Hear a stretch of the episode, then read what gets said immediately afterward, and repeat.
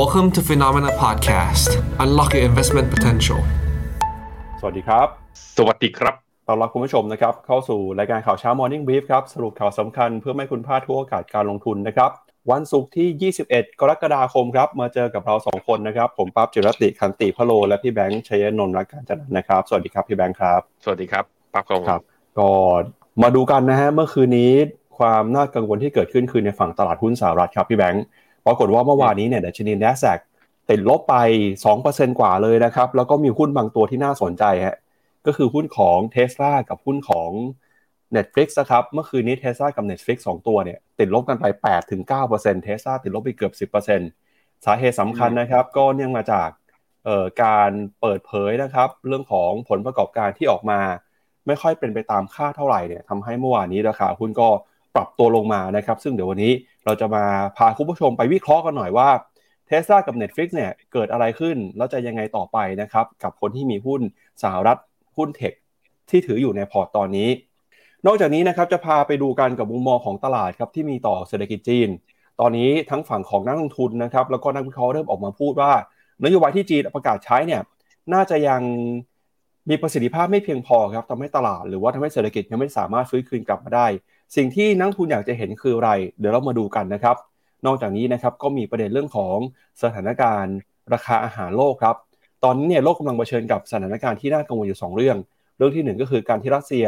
ถอนตัวจากข้อตกลงทะเลดำนะครับทำให้ปริมาณการส่งออกข้าวสาลีของโลกเนี่ยลดน้อยลงไป เนื่องจากมีความขัดแย้งมีความรุนแรงในพื้นที่ที่เป็นพื้นที่ขนส่งนะครับประกอบกับอินเดียครับเมื่อวานนี้ก็ออกมาบอกเช่นกันว่า จะระงับนะครับ เรื่องของการ ส่งออกข้าวบาสมาติกเนี่ยทำให้ตอนนี้ราคาข้าวในอินเดียก็ปรับตัวเพิ่มสูงขึ้นอินเดียเลยบอกว่าทนไม่ไหวแล้ว จะต้องระงับการส่งออกเพื่อให้ราคาข้าวในประเทศ ปรับตัวลดลงมา ซึ่งเป็นแบบนี้นะครับจะส่งผลทำให้ราคาข้าวในตลาดโลกเพิ่มสูงขึ้นไปอีก เรื่องนี้จะส่งผลต่อเงินเฟ้อยังไงเดี๋ยววันนี้เรามาวิเคราะห์กันนะครับนอกจากนี้ก็ยังมีประเด็นนะครับเรื่องของผลประกอบการบริษัทจดทะเบียน อย่าง TSMC ครับเมื่อวานนี้ประกาศงบออกมา ปรากฏว่าเห็นสัญญาณชะลอตัวลงมาอย่างต่อเนื่องเลยนะครับ รวมไปถึงหุ้นไทยด้วยครับ เมื่อวานนี้ดัชนีเซ็นดี x ติดลบไปกว่า 15 จุดนะครับ จากความกังวลเรื่องของการเมืองหรือเปล่า อันนี้ไม่แน่ใจเดี๋ยวมาวิเคราะห์กันอีกทีหนึ่งนะครับ เดี๋ยวเราไปดูกันก่อนฮะกับตัวเลขของตลาดหุ้นในค่ำคืนที่ผ่านมากันนะครับ เมื่อคืนนี้อย่างที่บอกไปครับดัชนีตลาดหุ้นของสหรัฐนะครับดาวโจนส์ก็มีแรงกดดันเข้ามาแต่ก็ยังบวกได้อยู่นะครับดาวโจนส์บวกขึ้นมา 0.47%ครับ โดยเราจะเห็นนะครับว่าดัชนีดาวโจนส์เนี่ยเดินหน้าปรับตัวบวกขึ้นมา ติดต่อกันหลายวันทำการแล้วนะครับ ถ้านับย้อนหลังไปเนี่ยเป็นวันที่เอ่อเจ็ดวันที่ 8 แล้วนะครับ วันที่ 9 แล้วนะครับ เมื่อคืนนี้คือวันที่ 9 ครับ เป็นการปรับตัวบวกขึ้นมาติดต่อกัน ยาวนานที่สุดนะครับ 9 วันย้อนหลังกลับไปคือปี 2017 นะครับ ส่วน S&P 500 แล้วก็ NASDAQ ครับถูกหุ้นในกลุ่มเทคโนโลยีเข้ามากดดันทำให้ S&P 500 ติดลบไป 0.6% NASDAQ ติดลบไป 2%หุ้นขนาดกลางขนาดเล็กนะครับ Russell Small Cap 2,000 ติดลบไป 0.9%แล้วก็ Wix Index ตอนนี้ซื้อขายกันมีความเคลื่อนไหวนะครับอยู่ที่ระดับ 13.99 จุดฮะก็เพิ่มขึ้นมาเล็กน้อยนะครับ แต่ก็ยังถือว่าเป็นระดับที่ต่ำกว่าค่าเฉลี่ยความกังวลในอดีตที่ผ่านมาครับ อืมครับผม ตัวดัชนีตัวดอลลาร์เนี่ยสามารถบวกได้เป็นวันทำการที่ 9 ติดต่อกันนะพี่ปับ๊บแต่จะเห็นว่าเมื่อคืนนี้ดาวโจนส์บวกอยู่ตัวเดียว แต่ S&P 500 เนี่ยลบ ถ้าไปดู US sector ทั้งหมด 11 sector เนี่ยไม่ได้ลบทุก sector แต่ sector ที่ลบแล้วทำให้ดัชนีนะกลับมาติดลบเลยก็คือ consumer discretionary ลบ 3.4%ลบเยอะนะ อีกตัวหนึ่งคือหุ้นกลุ่มเทคโนโลยีครับ ก็คือตัวอย่างเนี้ย SPDR Technology ETF เนี่ยลบไป 2%แล้วก็อีกกลุ่มหนึ่งที่ลงไปแรงก็คือ Communication Service นะ ลบไป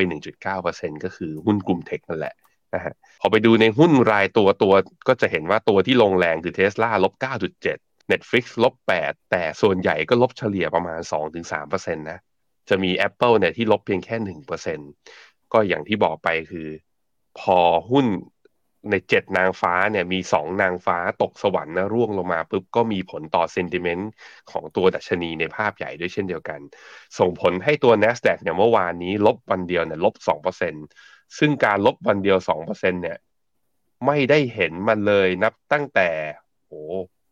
นับตั้งแต่เดือนมีนาวันที่9มีนาปี2023ซึ่งการลบครั้งนั้นเนี่ย ก็ทำให้ตัว NASDAQ เนี่ย มีการย่อลงไปต่ออีกประมาณ 3-4%ก่อนที่จะฟื้นกลับขึ้นมา คือกลายเป็นจุดต่ำสุดของรอบนั้นแล้วค่อยดีขึ้นมา รอบนี้ก็อาจจะพอเห็นตรงนี้เนี่ย ผมคิดว่าตลาดนักลงทุนอาจจะคิดถึงว่าฟิวเจอร์นันชี่61.8 ตรงแถว13,900ซึ่งอาจจะพอระยะเวลาผ่านไปอาจจะชนชนพอดีกับเส้นค่าเฉลี่ย moving average 20 วันพอดี ตรงนี้ก็จะเป็นแนวรับระยะสั้น ถ้า NASDAQ ยังอยากจะเรียกว่ายังอยากจะดำรงไว้ซึ่งขาขึ้นที่มีมาตั้งแต่เดือนมีนาอะตรงจุดนี้เป็นจุดที่น่าสนใจนะครับ VIX Index เมื่อกี้อย่างที่ป้าบอกไปแล้วว่า ดีดกลับขึ้นมาแต่ก็ยังอยู่ในระดับต่ำอยู่ เพราะฉะนั้น การปรับฐานที่เกิดขึ้นกับหุ้น tech กับหุ้นสหรัฐ ยังมองว่าเป็นการปรับฐานช่วงสั้นยังไม่น่ากังวลเท่าไหร่ แต่มันจะเริ่มน่ากังวลขึ้นมานิดๆก็ตัวนี้แหละก็คือ Dollar Index นะครับทุกคนเมื่อวานนี้แข็งค่ากลับมาบวกประมาณ 0.5%ตอนนี้อยู่ที่ 100.8 การแข็งค่าของดอลลาร์เห็นไหมเวลาดอลลาร์อ่อนหุ้นวิ่งได้ เวลาดอลลาร์แข็งก็มีการปรับฐาน ซึ่งตอนนี้ดอลลาร์แข็งต่ออีกวันหนึ่ง ก็เดี๋ยวต้องมาดูว่าเอเชียเช้านี้จะเปิดยังไงนะครับ ในขณะที่ bond yield สองปีมีการขยับขึ้นมาเล็กน้อยเมื่อวานนี้ขึ้นมายืนเหนือเส้นค่าเฉลี่ย 20วันอยู่ที่ 4.8 แล้วก็ bond yield 10 ปีเนี่ยดีดขึ้นมาดีขึ้นมาเยอะเดียวเลยนะ ดีดขึ้นมาคืนเดียวเนี่ย 10 basis point ขึ้นมาที่ 3.84 inverted yield curve ยังเกิดอยู่แต่การที่บอลยูดีดกลับขึ้นมานิดๆเนี่ยผมคิดว่าก็ใกล้งวดของการประชุมอ่าครั้งล่าอ่า ครั้งต่อไปคือวันที่ 26 กรกฎานี้ของเฟดนะ ซึ่งตลาดตอนนี้ price ไปแล้วคือเกิน 98%แล้วครับ ที่เฟดจะขึ้นดอกเบี้ยอีก 25 basis point ครับไปดูภาพแผนที่หุ้นกันหน่อยครับ หลังจากที่หุ้นสหรัฐนะครับ ปรับตัวลงมาเมื่อวานนี้ก็ฉุดความเชื่อมั่นนะครับในหุ้นกลุ่ม tech ลงไปด้วยครับ ไม่ว่าจะเป็นหุ้นของ Microsoft นะครับติดลบไป 2% Google ติดลบไป 2.3 นะครับ แล้วก็ Meta ครับปรับตัวลงไป 4.2%ครับ เมื่อวานนี้นะครับก็มี Apple ที่ลบไป 1% Nvidia ติดลบ 3% Amazon ติดลบไป 4%นะครับ Tesla อย่างที่บอกไปติดลบไปประมาณ 10%เลยทีเดียวครับขอความโกหลักๆนะครับก็เข้ามากดดันหุ้น tech จะเห็นว่าเมื่อวานนี้ sector ที่ลบลงมาหลักๆเนี่ยมีกลุ่มเทคโนโลยีนะครับมีอิเล็กทรอนิกส์มีกลุ่ม consumer durables แล้วก็กลุ่ม retail ด้วยนะครับ ซึ่งมีหุ้นเทคตัวใหญ่อยู่ครับ จากหุ้นของสหรัฐไปแล้วครับ มาดูต่อที่ตลาดหุ้นของยุโรปบ้างครับ เมื่อวานนี้เดชนีตลาดหุ้นยุโรปนะครับดัคของเยอรมนีบวกขึ้นมา 0.59%ฟุตซี่ร้อยอังกฤษนะครับบวกขึ้นมาได้ 0.76%ส่วน CAC 40 ของฝรั่งเศสนะครับเมื่อวานนี้ก็บวกขึ้นมา 0.8%ครับยูโรซ็อก50 บวกขึ้นมา 0.25%นะครับส่วนดัชนียูโรซ็อก600 ปรับตัวบวกขึ้นมาด้วยเช่นกัน แม้ว่าเมื่อวานนี้นะครับหุ้นในกลุ่มเทคของยุโรปจะปรับตัวลงมาเนี่ยแต่ภาพรวมของตลาดหุ้นยุโรปยังคงสามารถ ยืนอยู่ในแดนบวกได้นะครับ เนื่องจากตลาดเองก็ยังคงมีความหวังเรื่องของการประกาศผลประกอบการของหุ้นในกลุ่มตัวอื่น รวมไปถึงนะครับแรงกดดันน้อยลงไปหลังจากที่เงินเฟอ้อของยุโรปส่งสัญญาณชะลอตัวลงมาครับ อืมครับผม จะเห็นว่ามีคนถามเข้ามา สวัสดีทุกคนนะฮะสวัสดีคุณแวนดี้คุณปวิน คุณอภัย คุณสุนิดาจาก Facebook คุณซีเอนี่ทักเข้ามาทุกเช้าเลย สวัสดีนะฮะ คุณแมงกุจีเขาถามเข้ามาว่าทำไมดอลลาร์แข็งหุ้นถึงมีการปรับฐานเอ่อถ้าหุ้นที่อยู่ในอเมริกานะพอดอดอลลาร์อ่อนเขาก็มีรายรับที่เยอะมากขึ้น อันนี้ในมุมหนึ่งในแง่ของตัวผลประกอบการมันจะมี Impact ในมุมนั้น แล้วส่วนใหญ่หุ้นข้างในอเมริกาเป็นหุ้นที่ อย่าง Facebook อย่างเงี้ยรายได้ไม่อยู่ที่อเมริกาที่เดียว Apple ก็ค่อนข้างชัดเจน คือพูดชื่อหุ้น tech ขึ้นมาก็ชัดเจนทั้งหมดนะครับไม่ว่าจะเป็นหุ้นตัวไหน อันนี้คือเรื่องที่หนึ่งมันไปส่งผลต่อ bottom line คือผลประกอบการ เพราะว่ามันขายกันแล้วก็ต้อง convert กลับไปที่ balance sheet เป็นมุมไอเป็นดอลลาร์เรื่องที่สองคือมันเป็นเกี่ยวกับเรื่อง fund flow เวลาดอลลาร์มันมีแนวโน้มแข็งมันแสดงว่าความต้องการในการแลกกับดอลลาร์มันเยอะขึ้น การแลกกับดอลลาร์ในที่นี้มันก็แปลว่าความต้องการสกุลอื่นมันน้อยลง อันนี้มีผลกับ flow สมมุติอะเราเห็นดอลลาร์แข็งปุ๊บ แล้วมันเป็นทิศทางที่ตลาดไปเชื่อว่าดอลลาร์จะแข็งค่าต่อ ต้องบอกว่า money supply หรือเงินในระบบเนี่ยเงินจริง ๆ แล้วเงินนักลงทุนส่วนใหญ่เนี่ย ถ้าแบ่งสมมุติว่าแบ่งชิ้นเค้กเป็นร้อยเปอร์เซ็นต์นะนักลงทุนถือเงินที่เป็นสกุลดอลลาร์หรือนักลงทุนอเมริกามีสัดส่วนเยอะที่สุดในโลกอยู่นะตอนนี้นั้นเวลาดอลลาร์มันมีเทนแข็ง ผมซึ่งเป็นนักลงทุน สมมุติว่าอยู่ที่อเมริกา แล้วผมเห็นว่าเฮ้ยไปลงทุนที่อื่นอยู่เยอะแยะนะไปลงทุนประธานโทษ ไปลงทุนจีน ไปลงทุนญี่ปุ่น ไปลงทุนอินเดียมาลงทุนไทย แล้วเห็นว่าค่าเงินที่อื่นอ่อนค่า แล้วบ้านตัวเองอะมีแนวโน้มจะแข็งขึ้น สิ่งที่ผมทำเพื่อการ protect ดาวไซด์ของตัวเองก็คือ take profit ก็คือ ขายออกจากสินทรัพย์ประเภทอื่น แล้วก็กลับมาถือดอลลาร์นั้น demand ต่อดอลลาร์ยิ่งเร่งตัวขึ้นก็ยิ่งดอลลาร์ก็ยิ่งแข็ง ส่วนสินทรัพย์ที่เป็น target ในการถูกขาย หรือสกุลเงินที่การถูกขายก็จะมีแนวโน้มอ่อนค่า มันจึงเป็นเทรนด์ให้เราเห็น ซึ่งมันไม่ มันไม่จำเป็นต้องเป็นเทรนด์นี้เสมอไปนะ บางทีคืออย่างเช่น ญี่ปุ่นเนี่ย ค่าเงินดอลลาร์แข็งเยนอ่อนเนี่ยดีกับเขาเพราะญี่ปุ่นเนี่ยหุ้นในดัชนีนิกเคอิสองสองห้าเนี่ย ภาพคล้ายๆกับหุ้นในดัชนี S&P 500 คือรายได้มาจากนอกประเทศทั้งหมด เพราะฉะนั้นยิ่งเย็นอ่อนตลาดหุ้นยิ่งวิ่ง แต่ที่อื่นอะมันมักจะตรงกันข้ามนะครับ โดยเฉพาะอย่างหุ้นไทยเนี่ยชัดเจนเลย ปีไหนที่ต่างชาติซื้อนะ ปีนั้นหุ้นไทยจะมีโอกาสบวก ปีไหนที่ต่างชาติขายอย่างปีเนี้ยขายมาเกินแสนล้านแล้ว แล้วเราก็เห็นว่าหุ้นไทยไม่ไปไหนนะฮะอะมาที่ตลาดหุ้นทางฝั่งยุโรปเป็นยังไงบ้าง ยุโรปเมื่อวานนี้ sideways นะตัว Euro Stoxx ห้าสิบยังยืนเหนือเส้นค่าเฉลี่ยทุกเส้นเกาะอยู่แถวใกล้ๆ high เดิม ซึ่งทดสอบไปแล้วกี่ครั้งเนี่ยสี่ครั้ง ยังเสียวอยู่เป็นช่วงของ wait and see Euro Stoxx หกร้อย break down ไอเบรกตัวที่เป็นแนวต้านระยะสั้นขึ้นมายืนเหนือเส้นค่าเฉลี่ยทุกเส้น แต่ยังไม่พ้น high เดิมของเมื่อเดือนกลางเดือนมิถุนาซึ่งถึงพ้นก็จะมี high เดิมของเมื่อตอนเดือนพฤษภาทีหนึ่งก็ยังยังตอบไม่ได้ ในแง่ valuation นะดูดีขึ้น ในแง่งบนักวิเคราะห์ก็เริ่มมีการปรับประมาณการกำไรขึ้นนะ แต่ว่าในแง่ของเคสเศรษฐกิจข้างในยุโรปเองอะเราเห็นแล้วล่ะหลาย ๆ ประเทศเข้าสู่ recession แล้วอย่าง เยอรมันเทคนิคอล recession ไปแล้ว หลังจากการปรับประมาณการ GDP ไตรมาสหนึ่งต้องระวังนะครับ ตัวฟุตซี่ร้อยครับ พอบอกก็ต้องระวัง พี่ปั๊บมาดูกราฟฟุตซี่ร้อยดิครับ เมื่อคืนนี้กลับมายืนเหนือแล้วทะลุเส้นค่าเฉลี่ย200วันบ้าไปแล้ว แล้วคุณจะลงไปตั้งแต่ตอนแรกทำไม ไปเพื่อ นี่ดีขึ้นมาแล้วล่าสุดก็ทดสอบอยู่เส้นค่าเฉลี่ย100วัน ดูจากกราฟดูจากสัญญาณทางเทคนิคด้วยตาเปล่านะอันนี้ดูดูด้วยตาเนื้อเนี่ย ดูเข้าไปตรงๆเลยเนี่ย มันอยากขึ้นนะ ซึ่งก็อะงงงงจริง อันนี้งงจริงนะครับ ไปดูค่าเงินตัวยูโรดอลลาร์พอดอลลาร์กลับมาอยู่ในโซนของการแข่งค่าปุ๊บยูโรก็กลับมาอ่อนตอนนี้อยู่ที่หนึ่งจุดหนึ่งหนึ่งในขณะที่ปอนก็อ่อนมาก่อนหน้านี้ละห้าวันทำการติดนะครับ อยู่ที่หนึ่งจุดสองแปดครับครับจากเศรษฐกิจของยุโรปแล้วครับ มาดูที่ฝั่งของเอเชียบ้างนะครับ เมื่อคืนนี้ครับมีการเปิดเผยนะครับจากทางฝั่งของญี่ปุ่นครับโดยรัฐบาลญี่ปุ่นเนี่ยออกมาส่งสัญญาณนะครับ ในการปรับลดเป้าหมายการเติบโตของเศรษฐกิจญี่ปุ่นในปีนี้ลงไปนะครับ ล่าสุดเนี่ยทางญี่ปุ่นก็ออกมาบอกนะครับว่าเศรษฐกิจในปีนี้ครับคาดว่าจะโตอยู่ในระดับ 1.3%นะครับเป็นตัวเลขที่ปรับลดลงมาจากช่วงก่อนหน้านี้ ขณะที่อัตราเงินเฟ้อนะครับยังคงอยู่สูงกว่า 2%ของเป้าหมายธนาคารกลางญี่ปุ่น ก็เป็นตัวที่บ่งชี้นะครับถึงความกังวลครับว่าเศรษฐกิจของญี่ปุ่นจะยังคงได้รับแรงกดดันนะครับแม้ว่าตัวเลขเงินเฟ้อเนี่ยจะสามารถรักษาระดับได้แล้วก็ตาม ตอนนี้ญี่ปุ่นนะครับยังคงต้องใช้ความพยายามที่จะดูแลเสถียรภาพทางเศรษฐกิจให้เติบโตต่อไปนะครับโดยรัฐบาลก็ประเมินว่า GDP ปีนี้จะเติบโตอยู่ที่ 1.3%เป็นการปรับตัวลดลงมาจากก่อนหน้านี้นะครับที่คาดว่าจะเติบโตอยู่ในระดับ 5%ส่วนเช้าวันนี้เปิดมาแล้วครับตลาดหุ้นญี่ปุ่น ติดลบไป 0.5%นะครับ ออสเตรเลียนิวซีแลนด์วันนี้ก็ปรับตัวอยู่ในแดนลบทั้งสิ้นเลยครับตลาดหุ้นจีนนะครับกำลังจะเปิดแล้ววันนี้น่าจะเปิดขึ้นมาในแดนลบอีกเช่นกัน หลังจากที่เมื่อวานนี้ดัชนีตลาดหุ้นจีนติดลบไปนะครับประมาณ 0.2%ส่วนหางเสียงฮ่องกงเมื่อวานนี้ติดลบไป 0.1%ครับ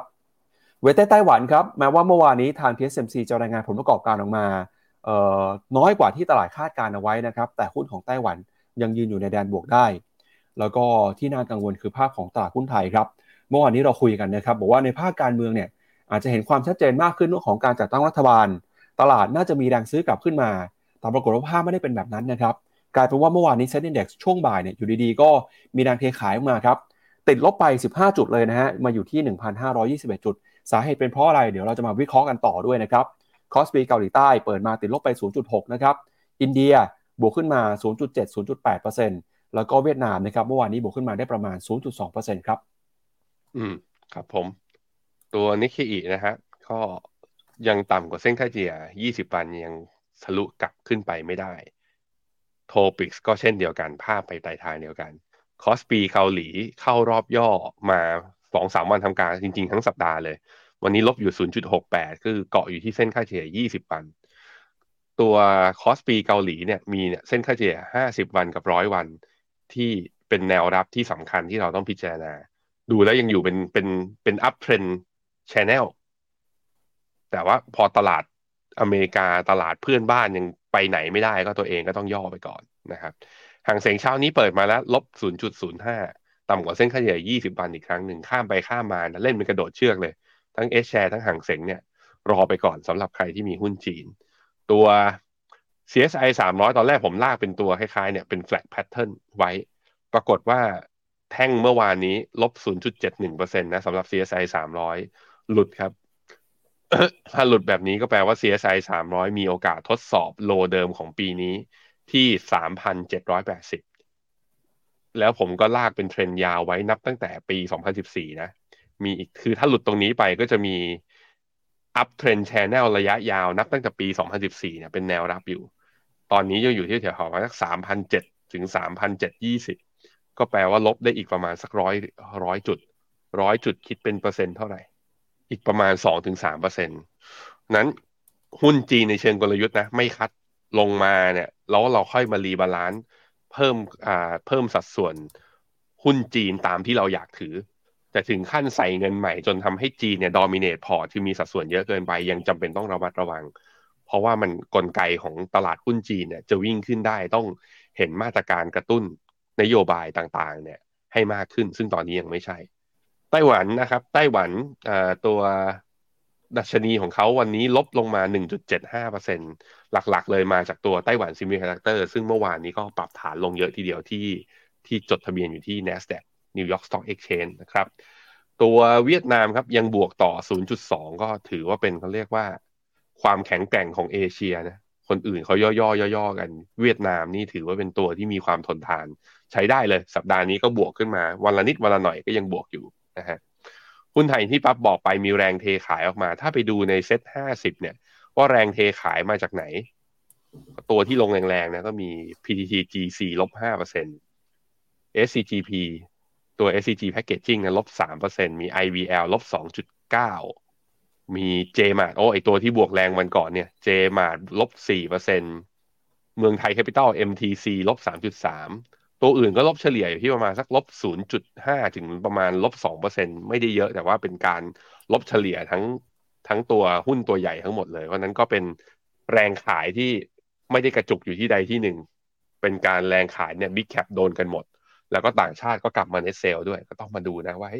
เขาไป price in เรื่องเรื่องมุมไหน เพราะว่า scenario เรื่องที่คุณพิธา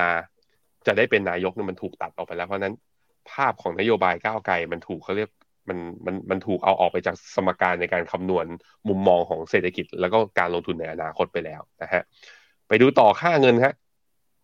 ค่าเงินบาทเมื่อเทียบกับตัวดอลลาร์นะเมื่อวานเนี้ยบาทแข็งเป๊กเลยพี่ปั๊บจะเห็นไหมไส้เทียนยาวๆเนี่ย บาทแข็งลงไปทำจุดลึกสุดคือสามสิบสามจุดเจ็ดห้าคือหลุดสามสิบสี่นะแล้วก็มีแรงขายกลับมาเป็นสามสิบสี่จุดสองเก้าไม่รู้แรงขายเนี่ยมาจากต่างชาติที่ เอ่อพอขายหุ้นไทยแล้วก็ convert แล้วก็เอาเงินออกเลยหรือเปล่าอะนั้นก็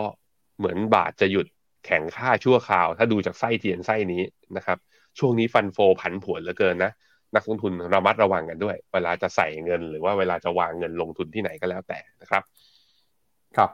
ไปดูที่ราคาสินค้าโภคภัณฑ์กันหน่อยครับ ทิศทางของราคาทองคำนะครับ ล่าสุดราคาทองคำในตลาดโลกซื้อขายกันอยู่ที่ 1,970 ดอลลาร์ต่อทรัลล์นะครับ ทองคำเนี่ยเมื่อวานนี้ก็มีแรงเทขายทำกำไรออกมาเล็กน้อยครับหลังจากที่ค่าเงินดอลลาร์กลับขึ้นมาแข็งค่านะครับแล้วก็ bond yield ปรับตัวเพิ่มขึ้น พอดอลลาร์แข็งค่า ราคาทองคำก็ร่วงลงไปนะครับร่วงลงไปเล็กน้อยเมื่อวานนี้ประมาณ 0.4%ส่วนทิศทางของราคาน้ำมันครับ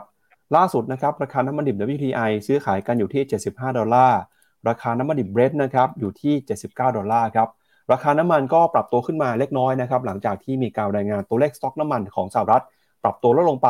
แต่อย่างไรก็ตามเนี่ยราคาน้ำมันก็ขึ้นได้ไม่ไกลครับ เพราะว่ามีแรงกดดันเรื่องของ demand อยู่นะครับ จากความกังวลเศรษฐกิจโลกที่จะส่งสัญญาณถดถอยครับครับผม มีคนถามนะ คุณ KK ยี่สิบถามว่าสงสัยเรื่องการใช้ฟิน cashback เนี่ยต้องมีขั้นต่ำไหมอะผมพามาดูหน้าจอนี่รายการฟิน cashback ก็จะเห็นว่าใช้ได้ต่ำสุดคือสิบฟินสิบฟินเนี่ยเท่ากับแลก cashback ได้ยี่สิบบาท เมื่อลงทุนคือหนึ่งหมื่นบาท ในกองทุนที่อ่าร่วมรายการ แล้วก็นี่ถ้าใช้ห้าสิบก็แลกได้ร้อยหนึ่งห้าสิบฟินนะแลกได้หนึ่งร้อยบาท ถ้าซื้อนะต้องมีเงื่อนไขของการซื้อด้วย คุณต้องเข้ามาซื้อกองทุนก่อน แล้วเหมือน cashback เนี่ย เอาจริงๆ ก็เปรียบเสมือนหนึ่งส่วนลดค่าธรรมเนียมอะเวลาคุณซื้อกองทุนที่มีค่าธรรมเนียม cashback กลับไปก็เหมือนกับได้เงินคืนกลับไป ก็ไปศึกษารายละเอียดได้นะครับ ที่ถ้าเว็บไซต์ phenomena ก็ phenomena.com/fincashback สามารถเข้าไปดูได้ ไปดูต่อ ตัวราคาทอง จะบอกว่าเมื่อวานนี้ ผมเปิดช็อตไปทุกคนซนซนก็จริง ๆ ก็คือปิดตั้งแต่ตรงแถวๆตอนเมื่อวันอังคารนะ แล้วมาเปิดอีกทีก็แถวๆตอนเก้าพันเอ้ยไม่ใช่เก้าพันพันเก้าพันเก้าร้อยเจ็ดสิบเก้าพันเก้าร้อยแปดสิบตรงแถวๆนี้ ตอนเวลาประมาณตอนช่วงเช้าของจริง ๆ ก็คือ สารภาพพี่ปั๊บตอนเรา Morning Brief กันอยู่อะแล้วตอนพี่ปั๊บคุยข่าวแรกอะผมก็ไปดูใน future แต่ว่าเนื่องจากตลาดไทยมันยังไม่เปิดไงยังไม่เปิดผมก็เลยไป short ที่ตลาดอื่น ต้องขอโทษ TFEX ด้วยนะฮะ ที่ไม่ได้ใช้บริการแต่ว่านี่แล้วก็มินก็มีย่อถามว่าเหตุผลของการที่ผมดูคืออะไร การดีดขึ้นมารอบนี้มันอยู่ที่ประมาณหกสิบเอ็ดจุดแปด ผมคิดว่ามันไม่น่าจะผ่านตั้งแต่ช่วงแรก ซึ่งมันก็มีการย่อจริง ๆ และอีกมุมหนึ่งก็คือเราเห็นดอลลาร์มันดีดกลับมาแข่งค่า ซึ่งดอลลาร์เนี่ย การแข่งค่าของดอลลาร์นอกจากมีผลกับหุ้นอย่างที่อธิบายไปแล้วมันมีผลกับทอง ทองก็เลยเข้ารอบย่อปรับฐานลงมาประมาณสิบเหรียญอยู่ที่ประมาณนี้ ยังไม่ได้ปิด ยังไม่ได้ปิดตัวช็อปโพซิชันนะแต่คิดว่าเดี๋ยวเดี๋ยวเดี๋ยวรอดูหน่อย ถามว่าเอาแล้วจะไปปิดตรงไหน น่าจะมีคนถามต่อ ผมก็คงจะดูแถวๆเส้นค่าเฉลี่ยหนึ่งร้อยเนี่ยตรงเนี้ย ก็คือตอนนี้ที่เท่าไหร่หนึ่งพันเก้าร้อยหกสิบเอ็ดก็คือมีดาวไซด์ประมาณสิบสิบเหรียญคือยกเว้นแต่ว่าถ้าไม่หลุดแล้วเริ่มมีสัญญาณดีดกลับในกราฟสิบห้านาทีสมมติอย่างนี้นะเนี่ยมันเริ่มมีดีแล้ว สมมติกราฟ15นาทีเริ่มดีดขึ้นไปแล้วทะลุเกิน1,976ซึ่งมันตรงกับเส้นค่าเฉลี่ย100กับ200อยอยู่ทีแสดงว่าอะมันไม่อยากลงแล้ว มันอาจจะอยากขึ้นได้นะมาปิดท็อปแถวๆนี้ อันนี้ก็ให้เป็น กรณีศึกษาไม่ได้จะมาอวดอะไรผมเล่นเล็ก ๆ น้อยๆไม่ได้ไม่ได้ไม่ได้ซื้อเยอะนะฮะตัวราคาน้ำมันครับ ตัวราคาน้ำมันก็ยังรอดูก่อนนะ ว่าจะสามารถทะลุผ่านตัวเส้นค่าเฉลี่ย 200 วันสำหรับ WTI แล้วก็ตัว Brent crude oil ได้หรือเปล่า ถ้าไปได้เนี่ยถ้าทะลุผ่านได้ ผมคิดว่าอัพไซด์ข้างบนก็อีมีอีกเนี่ยตั้งไว้ให้แล้วประมาณสักสิบเปอร์เซ็นตแต่ถ้ายังผ่านไม่ได้ก็ ผมคิดว่าก็อาจจะเทรดอยู่ในกรอบไซด์เวย์ตรงนี้แหละแถวๆ ถ้าเป็น WTI ก็คือโซนกรอบล่างคือหกสิบเจ็ดกรอบบนคือประมาณเจ็ดสิบเจ็ดอยู่ที่ประมาณนี้นะครับ เอาละครับ มาดูต่อครับ วันพรุ่งนี้นะครับมีกิจกรรมที่น่าสนใจจาก Finnomena นะครับจัดขึ้นที่ตลาดหลักทรัพย์แห่งประเทศไทยครับ กับงานสัมมนา Success Driven Investment นะครับใครที่ยังไม่ได้ลงทะเบียนครับรีบเข้าไปลงทะเบียนนะฮะแล้วก็ไปเจอกันได้วันพรุ่งนี้นะครับงานสัมมนาก็เป็นงานสัมมนาที่จะพาคุณผู้ชมไปดูการกับวิธีการปรับความคิด การวางเป้าหมายเรื่องการลงทุนให้สำเร็จนะครับ โดย founder ของ Finnomena ครับ มีพี่เจษนะครับเจษฎาสุขทิศพี่กิ๊ก กสิณ สุธรรมมนัส นะครับ เป็น CEO CSO แล้วก็ Co-founder ของ p h e n o m e n a ด้วยนะครับ ก็ไปพูดคุยกันได้ แล้วก็มีเวิร์กช็อปด้วยนะครับสำหรับใครที่อยากจะหาเครื่องมืออุปกรณ์ในการช่วยวางแผนการเงินสำหรับคุณนะครับ กับอุปกรณ์หรือเครื่องมือที่ชื่อว่า Goal Navigator ครับที่ทาง FINNOMENA ร่วมพัฒนากับ Franklin Templeton สถาบันการเงินระดับโลกนะครับงานจัดขึ้นวันพรุ่งนี้ ที่หอประชุมสังเวียนนะครับ ชั้น 7 ตลาดหลักทรัพย์ 13นาฬิกาถึง 16นาฬิกาชวนเชิญชวนคุณผู้ชม เชิญคุณผู้ชมมาร่วมงานแล้วก็มาเจอกันครับครับงั้นเดี๋ยวเรามาเริ่มต้นกันนะครับ กับความเคลื่อนไหวของตลาดหุ้นเมื่อคืนนี้กันก่อนเลยครับ วันนี้เราจะมาเจาะลึกกันนะครับว่า หุ้นที่ปรับตัวลงมาหนักๆเมื่อวานนี้2ตัวเนี่ยที่เราเห็นกันก็คือ มีหุ้นของ t ส l a กับหุ้นของ Netflix นะครับโดยสาเหตุนะครับที่ทำห้หุ้น 2 ตัวนี้ปรับตัวลงมาก็เป็น สาเหตุมาจากความกังวลครับกับเรื่องของผลประกอบการ อย่างเทสลาเนี่ยนะครับที่เมื่อวานนี้ราคาหุ้นติดลบไปเกือบ10%ก็เนื่องมาจากการรายงานผลประกอบการนะครับแม้ว่าตัวเลขรายได้ ตัวเลขกำไรของเทสลาเนี่ยจะเดินหน้าปรับตัวขึ้นมาทำสถิติใหม่นะครับโดยพ้องยิ่งรายได้ประจำไตรมาสที่2เนี่ยเพิ่มขึ้นมาเกือบ 50%เมื่อเทียบกับช่วงเดียวกันของปีก่อน แต่อะไรก็ตามครับพอไปดูในฝั่งของอัตรากำไรขั้นต้น ปรากฏว่าอัตรากำไรขั้นต้นเนี่ยปรับลงมาเหลือ 18.2% จากช่วงปีก่อนนะครับที่อยู่ที่ระดับ 25%แล้วก็เป็นการลดลงมาของมาจิ้นติดต่อกัน 2 ไตรมาสนะครับทำให้ตลาดกังวลครับว่ากลยุทธ์ที่เทสลาเอามาใช้คือการปรับลดราคาของรถยนต์ไฟฟ้าเนี่ยจะกระทบกับผลประกอบการของเทสลาในระยะยาวนะครับ พอเป็นแบบนี้คุณอีลอนมัสก์ก็บอกว่า แนวทางในการทำธุรกิจแบบนี้กลยุทธ์แบบนี้นะครับจะเป็นแผนของเทสลาต่อไป คุณอีลอนมัสบอกนะครับว่าจะยังคงยืนยันว่าจะใช้มาตรการลดราคารถยนต์ไฟฟ้าอย่างต่อเนื่อง ออตลาดเห็นแบบนี้แล้วนะครับ ก็เลยไม่สบายใจ เมื่อคืนนี้เราก็เลยเห็นแรงเทขายหุ้นของเทสลาออกมาครับขณะที่ Netflix นะครับเมื่อวานนี้เนี่ยแม้ว่าจะมีการรายงานตัวเลขผู้ใช้งานที่ปรับตัวเพิ่มมากขึ้นนะครับ เพิ่มขึ้นมาประมาณเกือบ6ล้านราย ตอนนี้ก็ตัวเลขผู้ใช้งานรวมทั่วโลกเกือบจะแตะระดับ 230-240 ล้านรายทั่วโลกแล้วนะครับ แต่ปรากฏว่ารายได้ของ Netflix เนี่ยในช่วงของไตรมาสที่2นะครับเห็นสัญญาณชะลอตัวลงไปครับ ทำให้เมื่อคืนนี้ราคาหุ้นของ Netflix นะครับก็ปรับตัวลงไปประมาณ 5%ด้วยเช่นกันนะครับ แม้ว่าทาง Netflix จะออกมาใช้มาตรการห้ามแชร์ password ห้ามแชร์ รหัสกันนะครับในกลุ่มผู้ใช้งานที่ไม่ได้อยู่ใน household หรือว่าอยู่ในบ้านเดียวกันเนี่ยแม้ว่ามาตรการนี้จะทำให้ตัวเลขผู้ใช้งานใหม่เพิ่มขึ้นมาได้ แต่จากแรงกดดันนะครับที่ยังคงมีการแข่งขันอยู่สูง มีแพลตฟอร์มต่างๆ ก็ออกมาใช้มาตรการลดแลกจากแถมเช่นกันทำให้ตอนนี้นะครับ Netflix เองก็ต้องเผชิญกับความท้าทาย กำไรนะครับแล้วก็รายได้หดหายไปด้วย ส่งผลทาให้ราคาหุ้น 2 ตัวเมื่อวานนี้นะครับปรับตัวลงไป สิ่งที่เกิดขึ้นคืออะไรฮะคนที่มีหุ้นของ t ท s l a คนที่มีหุ้นของ Netflix นะครับก็น่าจะได้รับผลกระทบไปตามๆกัน นอกจากคุณผู้ชมที่ถือกองทุนหุ้นสหรัฐแล้วนะครับก็มีคุณอีลอนมัสก์เนี่ยแหละครับที่ได้รับผลกระทบนะครับถ้าไปดู Bloomberg Billionaire Index ครับการจัดอันดับความมั่งคั่งของมหาเศรษฐีโลก เมื่อคืนนี้เนี่ยปรากฏว่าคุณอีลอนมัสก์ครับมีความมั่งคั่งลดลงไปครับจากราคาหุ้นของเทสลาที่ติดลบนะครับ โดยตัวเลขล่าสุดเนี่ยจากราคาปิดก็ประเมินว่าความมั่งคั่งของคุณอีลอนมัสก์ครับหายไปครับ ก็คิดเป็นตัวเลขนะครับกว่า 13,600 ล้านบาทเลยเออ600ล้านเหรียญเลยทีเดียวครับพี่แบงก์ก็เป็นผลกระทบนะครับที่เกิดขึ้นจากราคาของเทสลาแล้วก็ Netflix ที่ปรับตัวลงมาเมื่อคืนนี้ครับ อืม เวลานักข่าวเขาไปหาเหตุผลนะ เวลานักนักวิเคราะห์ขายอะบางทีนักวิเคราะห์ขายเขาก็เหตุผลก็คือเขาอยากทำกำไร นักข่าวก็ไปบอกว่าเออมาจิ้นมันจะต่ำลงหรือเปล่า เพราะว่าเล่น price war cyber truck เอ่อโค้ดราคาออกมาแล้วยอดขายเยอะ แต่มันกลายเป็นว่ากำไรจะไม่เพิ่มไหมเอาก็ไปหาข้ออ้างกันไป ไปดูที่ราคา คุณสนิทนี่แฟนคลับเทสลาตัวจริงนะถามทุกวัน ดีมากคุณสวิตคุณสนิท เราต้องชัดเจนในจุดยืนของเราก็คือเราหาจังหวะขายนั่นเอง เอ่อผมมองว่าเทสลาเนี่ยตอนนี้อยู่ในเวฟสามใช่ไหมแล้วก็เราคุยกันไปแล้วว่า โอ้โห มันทะลุผ่านในตรงสองร้อยหกสิบหกเหรียญขึ้นมา เพราะนั้นอาจจะหวังได้ถึง Fibonacci retracement ที่สามร้อยสาสิบเจ็ดปรากฏว่าการดีดร่วงลงมาวันเดียวเก้าเปอร์เซ็นเนี่ยถามว่าวันเดียวเก้าเปอร์เซ็นมันเยอะไหม เราไม่เคยเห็นเทสลาร่วงวันเดียวเก้าเปอร์เซ็นเนี่ยนับตั้งแต่ย้อนกลับไปคือ ตั้งแต่วันที่สามกรกฎาไอ้สามมกรานะ ก็คือตั้งแต่ต้นปีที่ผ่านมาร่วงต่ำกว่าเก้าร่วงขนาดเก้าเปอร์เซ็นเนี่ยนี่เพิ่งจะเป็นวันแรก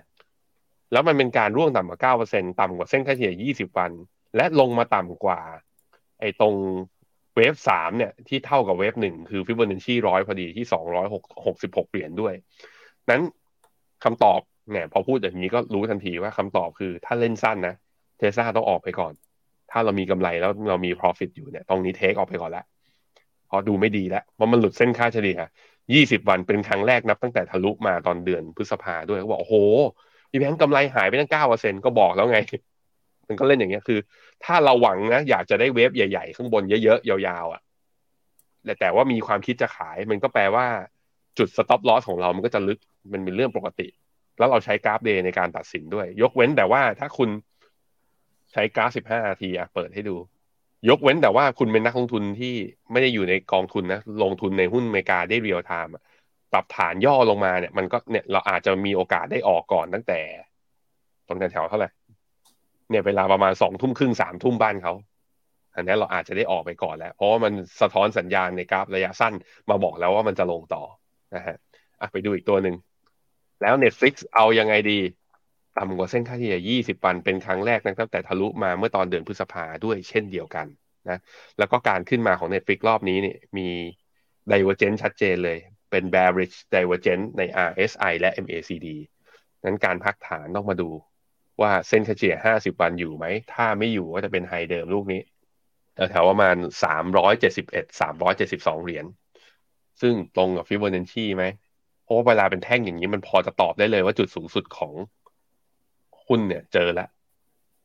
ที่หกสิบเอ็ดจุดแปดอยู่ที่สี่ร้อยหกจุดห้านะ ซึ่งตรงกับเส้นค่าเฉลี่ยห้าสิบวันพอดีอะอันนี้เป็นแนวรับไปก่อน ความนี้ที่มันน่ากังวลนิดนึงก็คือว่า